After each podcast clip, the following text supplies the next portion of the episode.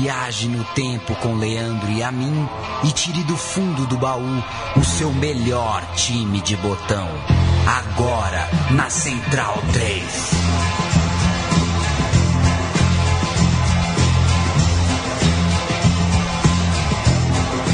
Muito bem, este é o programa Meu Time de Botão. Eu sou Leandro Amin e convido você a passar a próxima hora comigo, com Paulo Júnior e com o Internacional de 1992. Como vai, Paulão? Tudo bem, Leandro? Um abraço para quem acompanha meu time de botão. Valeu para quem está comentando, está sugerindo é, times pra gente pesquisar. Cada baita sugestão. Cada sugestão é, tem uma aleatoriedade impressionante, haja criatividade para os ouvintes da Central 3. Internacional, o Inter foi tricampeão brasileiro nos anos 70, com direito àquela inesquecível conquista invicta em 79, mas não alcançou grandes taças na década seguinte. Pelo contrário, nos anos 80, o Inter foi duas vezes vice-brasileiro, foi vice e caiu numa semifinal de Libertadores e assistiu o hexacampeonato gaúcho do seu rival Grêmio, que também seria campeão do mundo naquela época. Esse meu time de botão conta a história da Reconquista Nacional Colorada, a Copa do Brasil de 92, que interrompeu essa fase de, de vices e de ver o Grêmio deitando e rolando lá no Rio Grande do Sul. É recorrente na memória afetiva de qualquer torcedor de time grande que conquistas, às vezes não tão grandes, mas que chegam no momento de maior carência, fiquem no coração tão quanto pois ou é. tal qual aquelas que são as maiores. E o torcedor colorado, que hoje é campeão do mundo, certamente quando olha para trás, olha para esse título de 92 e Que um beleza de título, né? Que alívio, né? Que deve ter sido. Exatamente. E é por essa razão que a gente abre os trabalhos com o amigo da casa, o Douglas Seconello, O melhor texto pós-rodada do Brasil. do Brasil, já há alguns anos. Inclusive, o Seconello ele tem o dedo no pulso do Internacional, né? Tanto na alta, foi assim é, com o Campeonato Mundial, inclusive é autor de um livro sobre o Mundial do Inter, né? É, quanto na baixa, nesse momento em que o Inter está na Série B. A gente grava esse programa em abril de 2017, o Inter na Série B. E quem não leu, trate de ler o texto dele sobre o. No, dia seguinte ao rebaixamento do Colorado. Mas leia depois, a gente dá o serviço também do, do livro do Seconero depois. No momento, vamos ouvir o que ele tem para falar sobre esse Inter, o Inter de 92. Fernandes, Celulino, Silva, Pinga e Daniel. Ricardo, Elson, Marquinhos e Caico. Maurício Gerson. Técnico, inesquecível delegado Antônio Lopes. Essa é a escalação daquele Inter de 92 que certamente os colorados têm guardado no coração. Uh, um timaço que representou um hiato naquele, naqueles anos 90, né? Naquela época, naquele ano de 92, a gente acreditava que que, a, que os anos poderiam ser um pouco mais vermelhos do que foram, porque sabemos que o, depois se tornou a década do Grêmio. É, é impressionante, esse time tinha, tem algumas uh, peculiaridades na formação, porque, por exemplo, o volante Ricardo entrou no lugar do Márcio, que era um volantaço, que jogava no Corinthians, depois veio para o Inter, e que inclusive marcou o primeiro gol da sua carreira pelo Inter, justamente contra o Corinthians nas oitavas de final da Copa do Brasil. Tem também o Caico, que acabou desbancando o Silas na época, o Silas é, selecionável, e o Caico surgiu muito bem naquela Copa do Brasil, fez um golaço contra o Fluminense é, na, no primeiro jogo da final, nas Laranjeiras, quando o futebol ainda era futebol de verdade e se jogava nas Laranjeiras. É, e tinha começava pelo Fernandes, né, que é um dos meus primeiros ídolos é, colorados, histórico goleiro da seleção paraguaia. E, e, e, é uma época muito importante para mim como colorado, como torcedor, porque a gente eu tinha 13 anos na época, então é uma quando a gente começa a nascer para a cultura de estádio, para a cultura de, de futebol e inclusive eh, apesar do time ter ganhado a Copa do Brasil, eh, conquistando um título nacional que o Inter não, não desde 79. Eh, o jogo mais marcante para mim daquela época foi, daquele ano, 92, foi um Grenal da primeira fase do Galchão. Foi a primeira, primeira vez que eu fui ver um clássico no, no estádio. o Maurício, que já havia jogado no Inter no final dos anos 80, retornava. E, e o, Inter, o Inter saiu vencendo E no segundo tempo, o Daniel, lateral, uh, interrompeu uma conclusão meio de ombro, meio de braço, meio de peito. E o juiz deu pênalti, expulsou o Daniel. Uh, e o Grêmio empatou de pênalti com o Alcindo. E quando eu ouvi a torcida do Grêmio comemorando a primeira vez no Beira Rio, naquela tenra idade dos 13 anos, eu percebi como a vida podia ser dura. é, não seria nada fácil dali para adiante. É, mas é um time que eu, que eu guardo com muito carinho, porque uma época muito bacana. Eu lembro de coisas, por exemplo, é, naquela campanha da Copa do Brasil, que o Inter ia empilhando resultados expressivos em cima de Corinthians, Grêmio, Palmeiras, uh, e depois ganhou do Fluminense. Eu, a gente não tinha jornal em casa, por exemplo, eu ia para o colégio, Daí eu levantava um pouco mais cedo, subia uma lomba, sentava na frente do mercadinho, que ainda estava fechado, puxava o jornal por baixo da, da porta de ferro do mercadinho e ficava lá solenemente lendo o Correio do Povo, enquanto não chegava o ônibus. E depois partia para mais uma, uma jornada estudantil na glória e esplendor da, da sétima série. é, então é isso. É, muito, muito obrigado pelo convite para participar. Uh, sou fã de vocês aí, um abraço pro Paulo, pro Yamin. Sou fã de todo o pessoal da Central 3. Douglas Seconello, ele que assina o blog Meia Encarnada, que eu gosto muito de chamar de Meia Encardida. Ah, mas ele fez Encarnada é, para ter o apelidinho Encardida, né? Ser encardida. Às vezes eu chamo de Encharcada. É, é encharcada boa é boa também. Ele também, ele é o autor do livro História Universal da Angústia, que conta o Mundial do Inter, e também do livro Inter Hoje e Sempre, uma reunião de efemérides ao lado de Daniel Cassol, com quem forma uma dupla é, que a gente. É Washington e Assis do novo século? É Pelé e Garrincha da primeira década do século XXI, no jornalismo esportivo. Pois, pois bem, um abraço a ambos e vamos ao E o trabalho. Seconello que é fãzaço do Renteria. É mesmo? O Renteria, é. Ele tem textos deliciosos sobre o Renteria. é bom ter ídolos uh, pouco badalados. Eu, eu gosto dos meus. Qualquer dia conto aqui no ar. 1991, Paulão. Vamos começar com 91 para contextualizar aquele momento do Inter. O Colorado saiu da fila de títulos ao reconquistar o estadual numa melhor de três jogos e quem venceu o Grêmio no Olímpico por 1 a 0 gol de Alex Rossi, perdeu no Beira Rio por 2 a 0 gols de Lira e Assis, e se sagrou campeão com empate sem gols novamente em casa, com a seguinte escalação: Fernandes, Luiz Carlos Vinck, Célio Silva, Norton e Daniel, Simão, Júlio, Luiz Fernando e Marquinhos, Lima e Edson. Desses, quatro caras seguiriam e estariam no jogo decisivo do título da Copa do Brasil do ano seguinte. Então, do, do time que entrou em campo para ganhar o Gaúcho de 91, quatro estariam em campo na final da Copa do Brasil 92. E para abrir nossos áudios, a gente vai ouvir o relato de Léo Batista com o um resumo de Inter 0, Grêmio 0, Inter campeão gaúcho de 91. Alegre, decisão do Gauchão 91. O Grêmio precisando da vitória, vai ao ataque ao Cindo livre, passa pelo Goleirão Fernandes e chuta fraco. Vejam só que incrível. A bola toca na trave de Mancinho. De novo o Grêmio, Alcindo lança Caio. O goleiro Fernandes sai e faz bonito, jogando com os pés, olha só. Olha o Fernandes que é jogo. No segundo tempo, Renato e Alex brigam pela bola. E acabam saindo no tapa. É, sem discutir, o juiz Carlos Rosa Martins manda os dois para fora. Mais cedo pro chuveiro para acalmar. Com cartão vermelho, tira de campo o jogador do Internacional. A melhor chance do Inter, Luiz Fernando escapa e serve Cuca. Mas o artilheiro faz o quê? Manda por cima. O 0 a 0 dá o título de 91 para o Internacional, que interrompe a série de seis do Grêmio. O Rio Grande é colorado. De campeão é campeão que estava trancado na garganta dos torcedores. Léo Batista, um Grand Canyon moral. Do, do, do futebol brasileiro. E um né? texto com uma simplicidade, né? É. Redondo, direto, né? É, e, e a gente já falou, né? Em qual momento da vida é, palavras como reconquista se transformam em reconquista.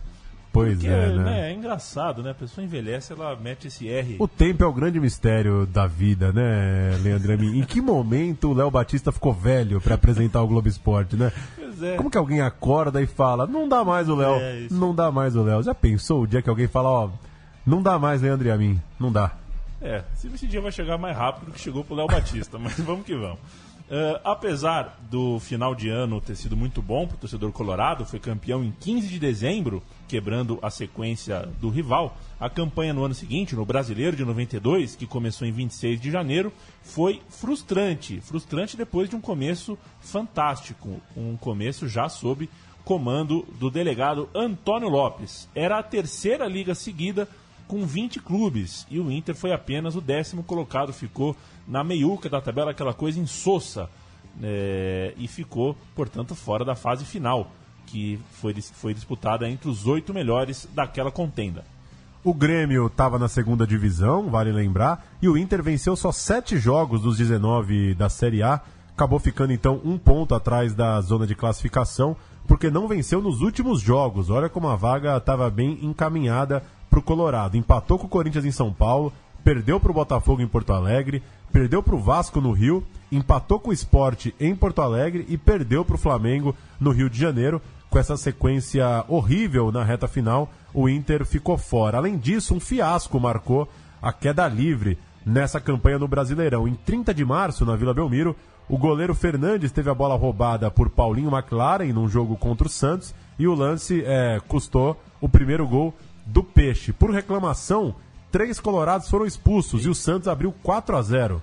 Loucura. Faltando 10 minutos, Lima e Canhoto simularam lesões e o árbitro teve de encerrar o jogo, a famosa escapadinha, famosa, famosa. o famoso cai-cai. E só para ilustrar é, um jogo desse Brasileirão de 92, a gente vai de Inter 4, Palmeiras 1, grande vitória colorada quando estava numa boa fase na campanha, narração dele mesmo, J. Júnior, então, na TV Bandeirantes. Vamos lá, Inter 4 a 1 horas aqui em Porto Alegre, apita Luiz Carlos Pinto de Abreu, começa Inter e Palmeiras. Está começando a segunda rodada do Campeonato Brasileiro nesta temporada 92. Para você que está ligado aqui na Bandeirantes. O Inter vem de uma derrota, o Palmeiras vem de um empate. E aí a primeira participação já do camisa 10 Marquinhos já arriscando um lançamento para o Gerson, que caía pelo setor esquerdo, camisa 9 do Inter. Mete lá dentro para o Gerson, beleza de bola, caiu Gerson, o árbitro manda seguir. Chegou bem o Betinho, meteu na frente para o Jorginho, a jogada é boa, o goleirão saiu, salva Norton! Saiu o Toninho. Meteu na frente, o Betinho chegou, o goleirão saiu, Norton e o gol!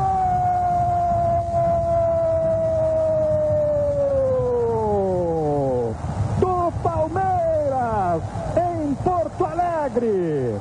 30 minutos, primeiro tempo. Gerson. Olha o Gelson, Carlos e o Everton. Gol!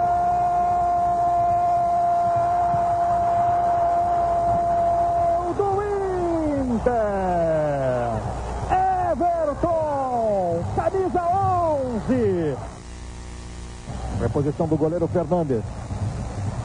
E aí o final da primeira etapa aqui no Beira-Rio. Um Inter, um Palmeiras. Vamos então para o segundo tempo. Está expulso o senhor Antônio Lopes, técnico do Internacional de Porto Alegre. Bola tocada para o Gerson. Beleza de bola para o Gerson. Olha o Gerson bateu no Carlos e depois o Biro salvou quando o Inter estava lá para fazer o segundo. Faltou pouco, hein? França pro Edu, o Toninho está lá dentro, olha a curva. Falta lá. Falta do Evair no goleiro Fernandes e o goleiro não gostou não, hein? E deu uma cabeçada no Evair. Marcação, você observa. Está descolando o ângulo para o cruzamento, perigo, olha a sobra!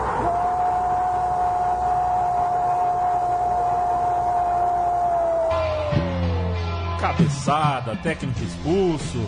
E é... a coerência do J. Júnior, né? Que ainda narra igualzinho, né? É verdade. É impressionante, uma coerência incrível com, com o é. estilo de narrar. E no começo do jogo, o Gerson caiu na área e mesmo sem ver a imagem, o também colorado que está nos ouvindo, o amigo Fabrício Kichalowski, é, falou que foi pênalti. Foi pênalti, né? Falou que foi pênalti. Também acho. 31 de maio é nessa data que nós estamos nesse momento, terminada a primeira fase do Campeonato Brasileiro.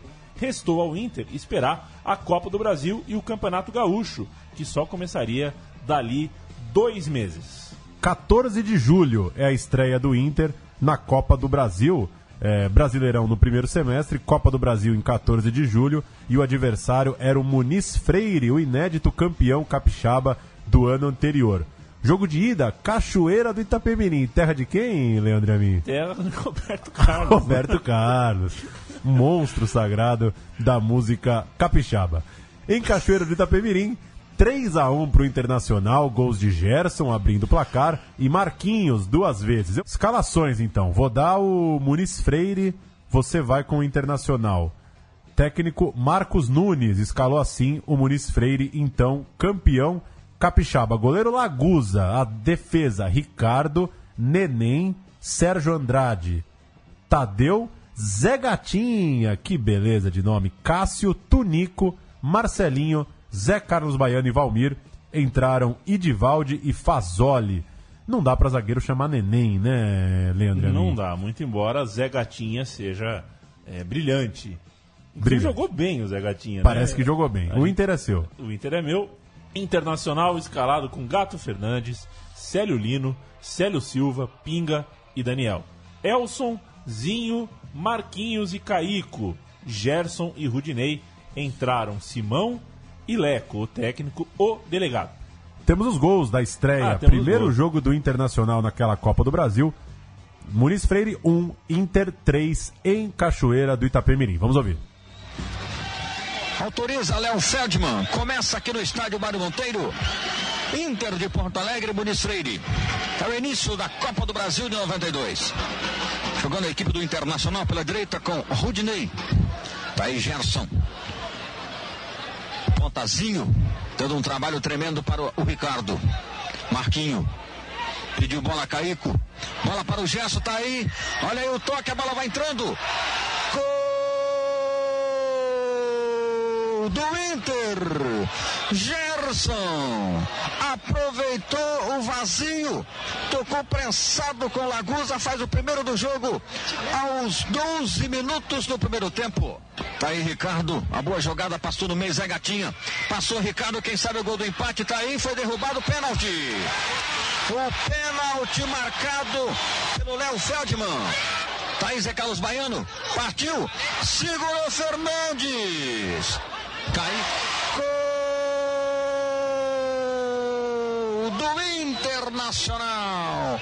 Marquinhos, um golaço aqui no Sumaré. Tá o escanteio, Marcelinho na cobrança da, do escanteio. Lá vem a bola, passou o Zé Carlos Ba- Baiano, tentou a cabeçada, tá viu? Gatinha, mandou Gatinha e que golaço! Gol do Muniz Freire! Outra vez a equipe do Muniz Freire. Aí Marcelinho, a boa jogada do ponta. Cruzamento pintou e a defesa bonita do Fernandes.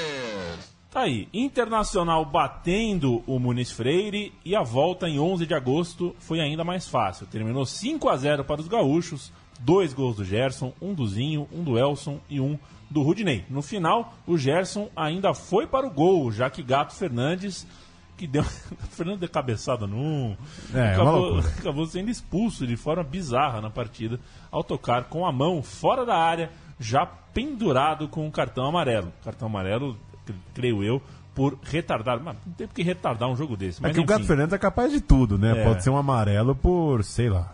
Exato. Vamos falar um pouco desta dupla? Interrogação. Começar com o Gato Fernandes, o veterano goleiro paraguaio, já aos 38 anos, naquela temporada de 92. Campeão da Copa América por seu país em 79, camisa 1 do Paraguai na Copa de 86. Grande pegador de pênaltis. Isso vai ser. Isso vai definir muita coisa nessa campanha. Pegou pênalti na Copa de 86. É, se eu não me engano, um pênalti do Hugo Sanches, Paraguai e México. O Gato Fernandes pega um pênalti durante a partida. E o Gerson? O Gerson foi campeão da Copa São Paulo de Juniores em 84 pelo Santos. Ele surgiu ali, se profissionalizou como Santista, mas logo foi emprestado ao Guarani, onde se sagrou, inclusive, campeão mundial, não pelo Guarani, mas pela seleção. Foi convocado como atleta do Guarani para o Mundial de Juniores, ao lado de Tafarel, Miller e Silas, com quem fez inclusive uma grande amizade. Recomeçou sua jornada após Campinas, ali do lado, em Jundiaí, pelo Paulista, onde se destacou o suficiente para chegar ao Atlético Mineiro, Galo Mineiro. E do Galo ele chegou à seleção brasileira principal. Foram uh, quatro ou cinco anos de Atlético Mineiro. Do Atlético foi vendido ao Inter como ídolo do Atlético, mas foi vendido e em setembro de 91 vestiu a camisa uh, titular do Internacional em dois dos três grenais que decidiram o título estadual daquele ano. E aí vem a grande história envolvendo Gerson em março, ali na época daquela vexatória derrota para o Santos que a gente citou, o exame de sangue mudaria os rumos do ótimo atacante colorado. Como explica em detalhes a reportagem do Felipe Prestes, do saudoso site Impedimento, todo o elenco do Inter passou pelos testes, mas foi pedido uma segunda amostra a Gerson, esta enviada à França. A amostra do exame do Gerson foi lá para Paris. No domingo, pós-Vila Belmiro, o Inter perdeu para o Guarani em Campinas e na segunda-feira o Correio do Povo descobriu que o centroavante tinha uma doença grave. Terça-feira à tarde, o diretor de futebol Romeu Maciero concedeu entrevista dizendo que Gerson era soro positivo. Depois, a presidência do Internacional disse que o jogador tinha apenas cachumba, tentando é, aliviar ou negar a informação do diretor de futebol. Ele e a família também negaram, não disseram nada relacionado a AIDS, a algo mais grave. O tema, claro, ganhou as notícias, todo mundo no Brasil ficou sabendo. O Romeu Maciero acabou pedindo demissão, desgastado por toda essa discussão. Em contato com essa matéria que eu citei, do impedimento especial feito no ano de 2012, ele disse se arrepender de ter exposto o atleta do Internacional. Gerson, no fim das contas, morreu em 17 de maio de 94 vítima de toxoplasmose, o que aumenta as evidências dele ser portador do vírus HIV, já que é algo que causa graves consequências em caso de doenças imunossupressoras, como a AIDS. Os jogadores afirmam que ninguém sabia que ele estava doente durante aquela campanha de 92, antes do estado de saúde do Gerson piorar de fato no ano seguinte. Ele acabou recebendo passe livre em setembro de 93 e no fim das contas, essa campanha da Copa do Brasil de 92, como já citou o Seconero no começo, vira também um programa de homenagem ao Gerson, né? um exímio goleador que infelizmente teve nessa campanha que a gente vai detalhar seus últimos momentos de brilho no futebol. Gerson que morreu em 94 e a gente ouve a reportagem, uma reportagem que conta a, a reportagem sobre a morte dele. A reportagem de qual, você sabe aqui? A gente tem a, a gente passa os créditos daqui a pouquinho, mas a reportagem sobre a morte do Gerson a gente ouve agora. Gerson da Silva tinha 28 anos de idade. Foi revelado no Santos e jogou no Guarani de Campinas, no Paulista de Jundiaí, Atlético Mineiro e Internacional de Porto Alegre. Em 85, na Rússia, foi campeão mundial de juniores pela seleção brasileira. Há dois anos, um ex-diretor do Inter, Romeu Maziero, afirmou que Gerson estava com AIDS. A notícia não chegou a ser confirmada. O jogador voltou a vestir a camisa do Internacional mas acabou rescindindo o contrato com o clube no final do ano passado.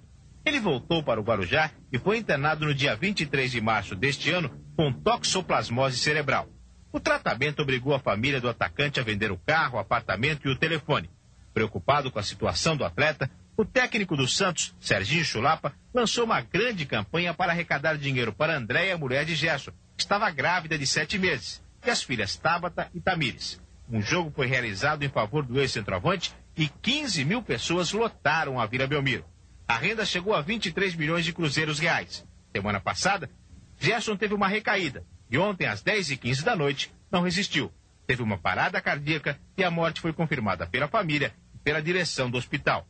Gerson morreu sem conhecer a terceira filha que está para nascer e vai se chamar Tainá. É, uma história para lá de. A gente vê nas imagens aqui, né, Paulo? É pior ainda. A gente, Pois é.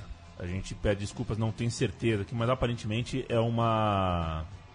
É, é a Rede Globo da Baixada Santista. Me né? pareceu, é. Me Pareceu. parece isso. O repórter não aparece, e mas me parece uma matéria da Globo local.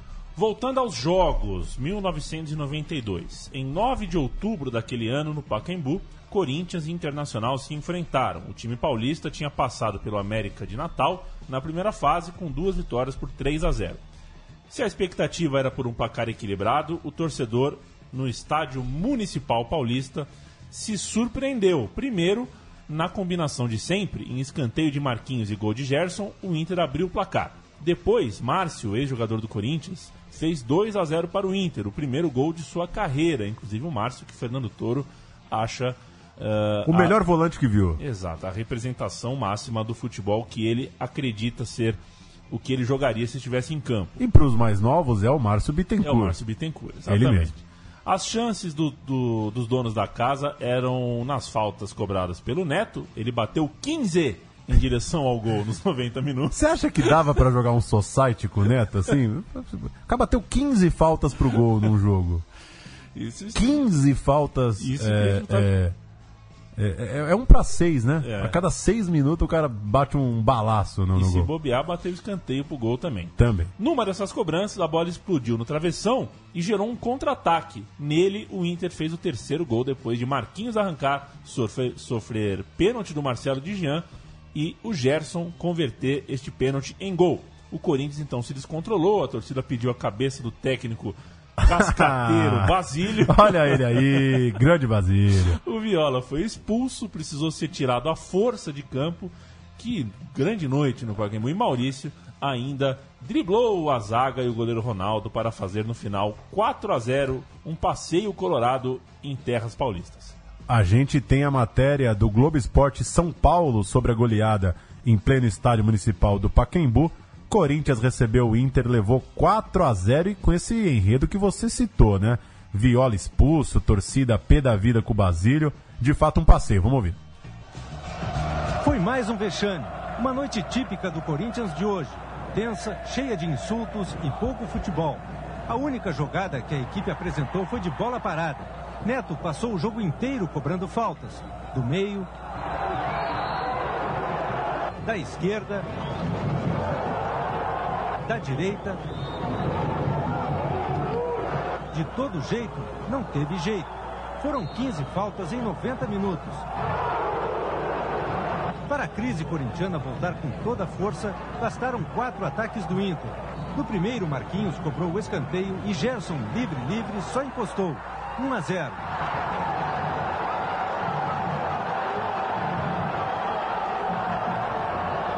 O segundo gol do Inter foi o primeiro da carreira de Márcio. O ex-corintiano acertou um belo chute da entrada da área, sem chance para Ronaldo. 2 a 0.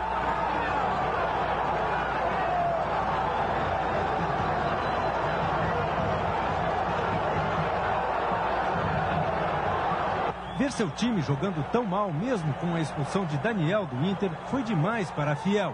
E quem pagou por isso foi o técnico Basílio.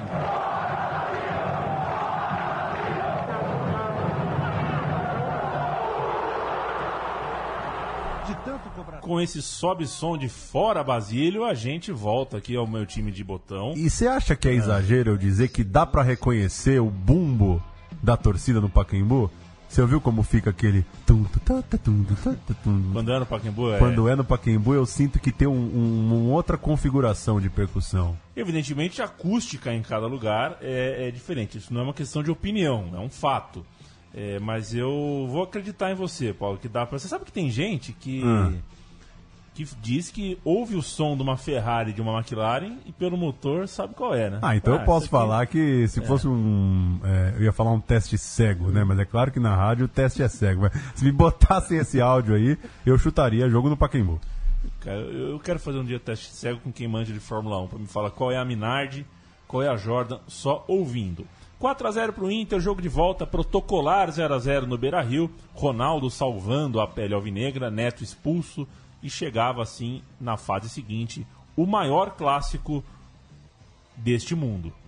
Deste mundo? Do mundo de gremistas e Ah, o Grêmio tinha jogado a Série B no primeiro semestre, terminou na nona colocação na segundona, mas subiam 12 times. É, o Brasileirão era um coração de mãe, o Grêmio subia mesmo assim. Quando se encontraram, em novembro, também era o fim da primeira fase do Campeonato Gaúcho, com ambos avançando. O Inter líder do grupo 2, o Grêmio atrás do Pelotas, no grupo 1. Um. 6 de novembro de 1992, quartas de final da Copa do Brasil. Primeiro jogo, olímpico, terminou 1 a 1. Alcindo abriu o placar para o Grêmio, Gerson, sempre ele, deixou tudo igual. Na volta, dia 17, mais de 76 mil pessoas foram ao Beira-Rio e viram o Colorado pressionar, perder gols e finalmente tirar o zero do placar com Gerson, completando de cabeça um cruzamento de Maurício. O Grêmio empatou com Carlinhos e o jogo foi aos pênaltis. É isso, loucura total. Grenal, quartas de final de Copa do Brasil, decisão por pênaltis. E deu Inter. Alcindo bateu por cima. O Alcindo já era careca cabeludo? Careca cabeludo. Aliás, Bruno Cururu é um amigo que eu vi seus momentos de careca Careca cabeludo. Um abraço pra ele. Alcindo bateu por cima. Fernandes pegou as cobranças de Wilson e Jandir. E o Célio Silva bateu ao estilo Célio Silva, como ele vai bater daqui a pouco. Forte, rasteiro, no meio do gol. Inter 3 a 0 Inter na semifinal. A gente tem a narração dos pênaltis da classificação vermelha contra o lado azul de Porto Alegre. Final do Clássico Grenal. A 46 minutos, o Renato Bacini encerra o Grenal, a decisão da vaga para a próxima fase da Copa do Brasil. Vai para os pênaltis no estádio Beira Rio. Partiu para a bola, o Alcina tirou para fora! Errou a cobrança de pênalti o Alcindo. Autorizado, o Gerson partiu para a bola com a perna direita, tirou gol. Partiu para a bola, Wilson Fernandes defendeu. Partiu Marquinhos para a bola, gol. Autorizado, o capitão Jadir, perna direita, Fernandes. Fernandes defendeu. Um jogador que bate forte na bola. Autorizado Célio Silva, feito! Gol!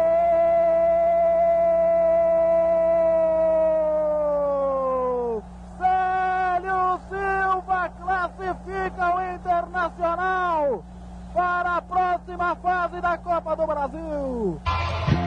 Sabe que o Carlos Giraldelli, o famoso Boto, que pulula pelo Vietnã, Tá fazendo Vietnã. tá fazendo o Vietnã, Ah. ele tinha a camisa do Inter de 92, era, já era grande pra ele, a gente era miúdo, né? A gente era criança, ele tinha a camisa de adulto, camisa grande do Inter, pra mim era gigantesca e era bonita, tinha aqueles listrinhas pequenas, vermelho com vermelho, uma, uma não sei se era patrocínio que tinha aqui na, na, na- dobra, quando virava a manga, uma, uma, uma faixinha branca assim, era uma camisa, não, era na verdade era um fiozinho, né? Era um- uma, uma firula ali.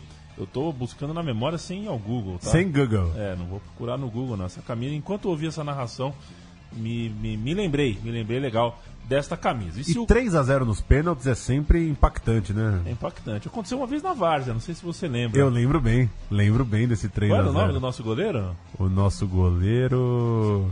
Alexandre, não era? Alexandre. Alexandre, Alexandre pegou os três. Pegou pênaltis. os três e foi 3 a 0 Pegou os três, foi 3 a 0 E foi um dia no rádio que ele levou a esposa, né? O jogo. Foi. E o filho. E os filhos. E Bom, aí correu pro abraço. E né? vocês vêm me dizer que não existe mística, né? Não existe mística para os, é, sei lá, para quem não gosta de futebol. Para mim é total mística. Um abraço para Alexandre Souto, que não deve nem fazer ideia que a gente tem um podcast na Central 3, que a gente tem a Central 3, inclusive.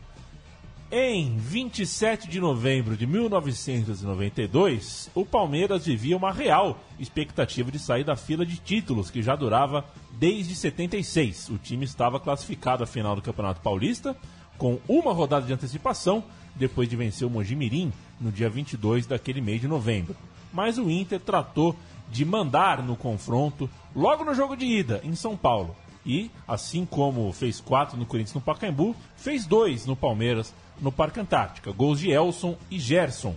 Gato Fernandes pegou mais um pênalti, pegou o pênalti batido pelo Zinho. E na volta, em 1 de dezembro, nova vitória colorada, agora por 2 a 1 O Palmeiras foi só com a esperança para o Sul, mas não conseguiu vencer o Internacional. Os gols do Inter nessa partida foram de Gerson e Maurício. Pelo Palmeiras, quem fez foi Júnior, o Dorival Júnior. Ele descontou. E nesse jogo, já que a gente está falando de uniforme, né? O Palmeiras, que estava com aquele listrado da Parmalat, foi um jogo que o Palmeiras usou uma manga comprida. A manga comprida não tinha, não tinha lista. A Amanda Comprida não tinha. A lista. manga comprida era branca. Era branca. Palmeiras, então, eliminado da Copa do Brasil e perderia dias depois as finais do Paulistão para o São Paulo. O Inter seguia na competição. Em 10 de dezembro, faria o jogo de ida da final contra o Fluminense. Vamos ouvir os lances da vitória colorada no Parque Antártica Inter é, 2 a 0 em São Paulo, encaminhando a vaga para depois confirmar no Beira Rio. Vamos ouvir. A recepção que a torcida do Palmeiras ofereceu para a equipe não impressionou os gaúchos. Nem mesmo a pressão dos primeiros minutos fez do Palmeiras o time arrasador dos bons tempos do Campeonato Paulista. A cabeçada de Célio Silva, que Dida salvou em cima da linha, foi a primeira revelação da força do Inter. A segunda veio em forma de gol. Elson aproveitou a bobeira de Mazinho e fez Inter 1 a 0. O Palmeiras dos bons e maus tempos se revelou neste lance, em que Cuca cai na disputa com Célio Silva e o juiz Léo Feldman marca pênalti. Zinho cobrou e Fernandes defendeu. Começando aí o pesadelo do Palmeiras. Num rápido contra-ataque, Gerson recebeu de Marquinhos e chutou colocado no canto. Inter 2 a 0.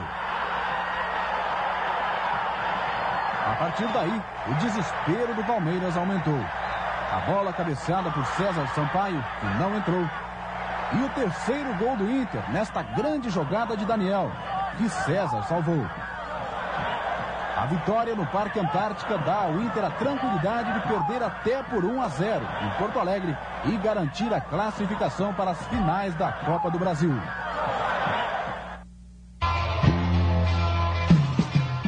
Aí, Internacional na final da Copa do Brasil, Paulíssimo Júnior. Se o Colorado passou pelo maior clássico e passou por dois gigantes de São Paulo, o Fluminense, o rival na decisão, tinha eliminado Picos do Piauí, Sergipe, Criciúma e Sport Recife e mandou a ida nas Laranjeiras com as seguintes escalações. Eu vou de Flu.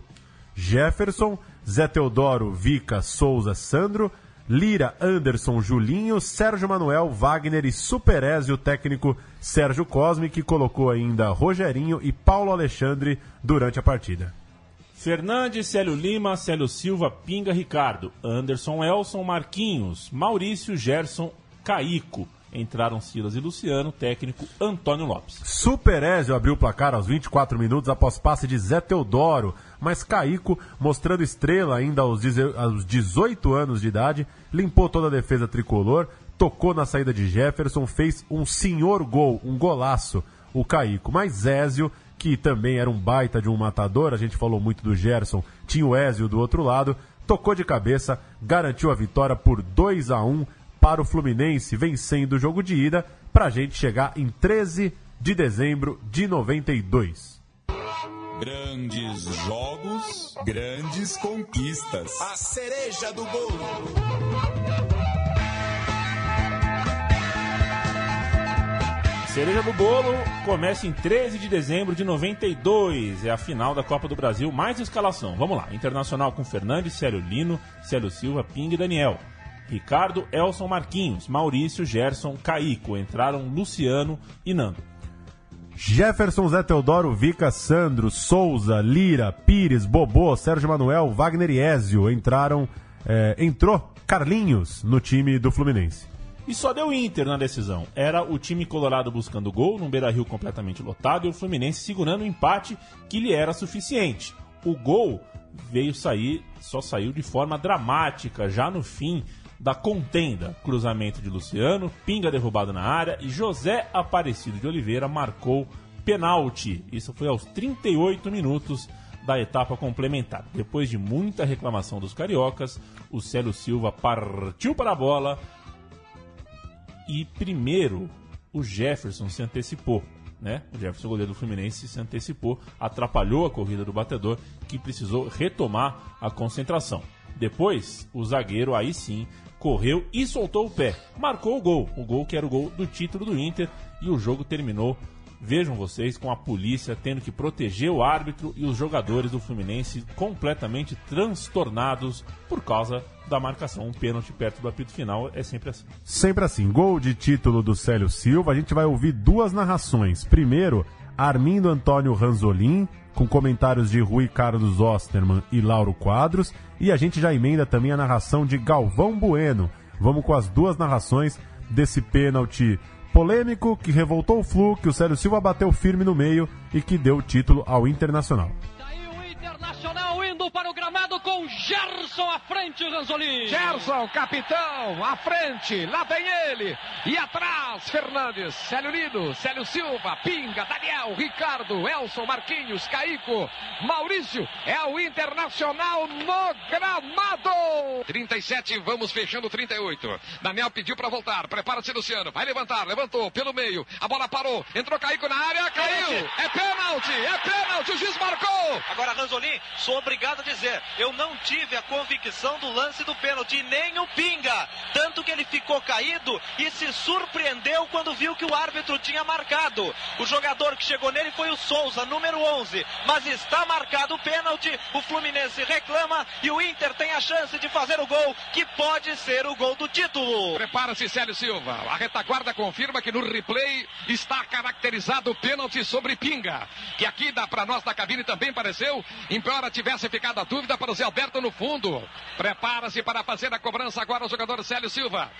Atenção, Célio Silva vai fazer a cobrança. O goleiro se movimentou, o juiz mandou o Célio parar. Os jogadores do Fluminense querem invadir a área correndo junto com o Célio Silva. Atenção, é a decisão da Copa do Brasil no pênalti. Partiu para a bola, Célio Silva vai chutar, chutou e gol! Gol! Uma cacetada no meio do gol rasante. O goleiro saiu para o lado, a bola entrou. Internacional ganha a Copa do Brasil no pênalti. 42 vai para Libertadores. Há uma comemoração de jogadores se embrulhando ali com o técnico. Os microfones estão abertos, mas eu quero ver. Pode valer o título. Célio Silva e Maurício por ali. Vamos ver quem é que vai bater. O Fluminense catimba. Já temos uma paralisação de dois minutos. A torcida grita que é colorado, é colorado, é colorado.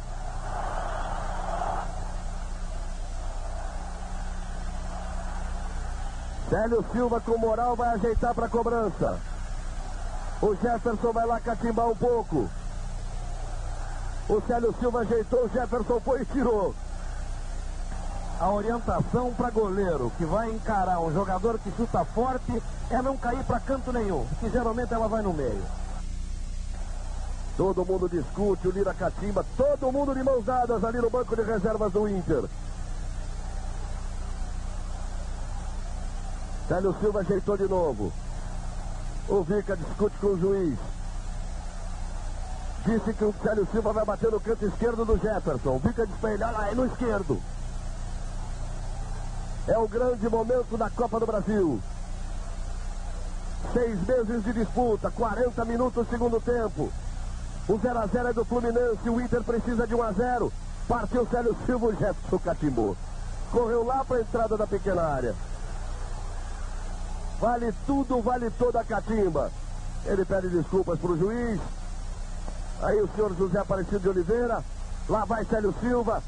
É o momento da verdade na Copa do Brasil. Tem gente do Fluminense dentro da pequena área e não pode. Aí o Jefferson. Célio Silva e ele. Partiu, bateu. Gol!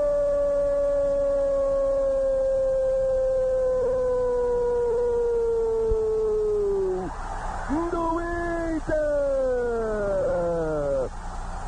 Pode ser o gol do título. O replay para você ver. E uma festa como poucas vezes vi num estádio de futebol. Enlouquece o torcedor colorado gaúcho. Internacional, campeão da Copa do Brasil. Vale dizer que Gerson foi o artilheiro da competição, fez 9 dos 18 gols que o Inter fez no campeonato. E no dia 17, o Inter, o Inter, o Inter ainda teve um jogo decisivo contra o Caxias pelo campeonato estadual. Esse jogo garantiu o time do Antônio Lopes na final do Gauchão. E nessa final ele superaria o Grêmio depois de fazer 3 a 1 na ida e empatar em 0 a 0 na volta. Portanto, teve esse, é, é, esse, esse plus a mais, correto? O Inter já campeão da Copa do Brasil, já feliz, já eufórico, ainda teve um Grenal decidindo estadual logo depois, pertinho do Natal e do Ano Novo. E plus a mais, Leandro Amin, me lembro uma barraquinha que tinha na frente da minha escola lá em São Bernardo, que era assim, cachorro quente, hot dog. Hot dog era o nome da barraca de cachorro quente, o que é sensacional. 1993, resultados não muito bons para o time do Internacional. O Grêmio levou o estadual com sobras na fase final e o Inter caiu na primeira fase da Libertadores sem nenhuma vitória no grupo em que Flamengo, América de Cali e Atlético Nacional fizeram sete pontos cada. Na Copa do Brasil, Colorado caiu na segunda rodada por Londrina e o brasileiro foi novamente sem brilho. Terminou em quinto no grupo A, só cinco vitórias em 14 jogos. Grupo este em que avançaram Corinthians, São Paulo e Flamengo. Botão por botão.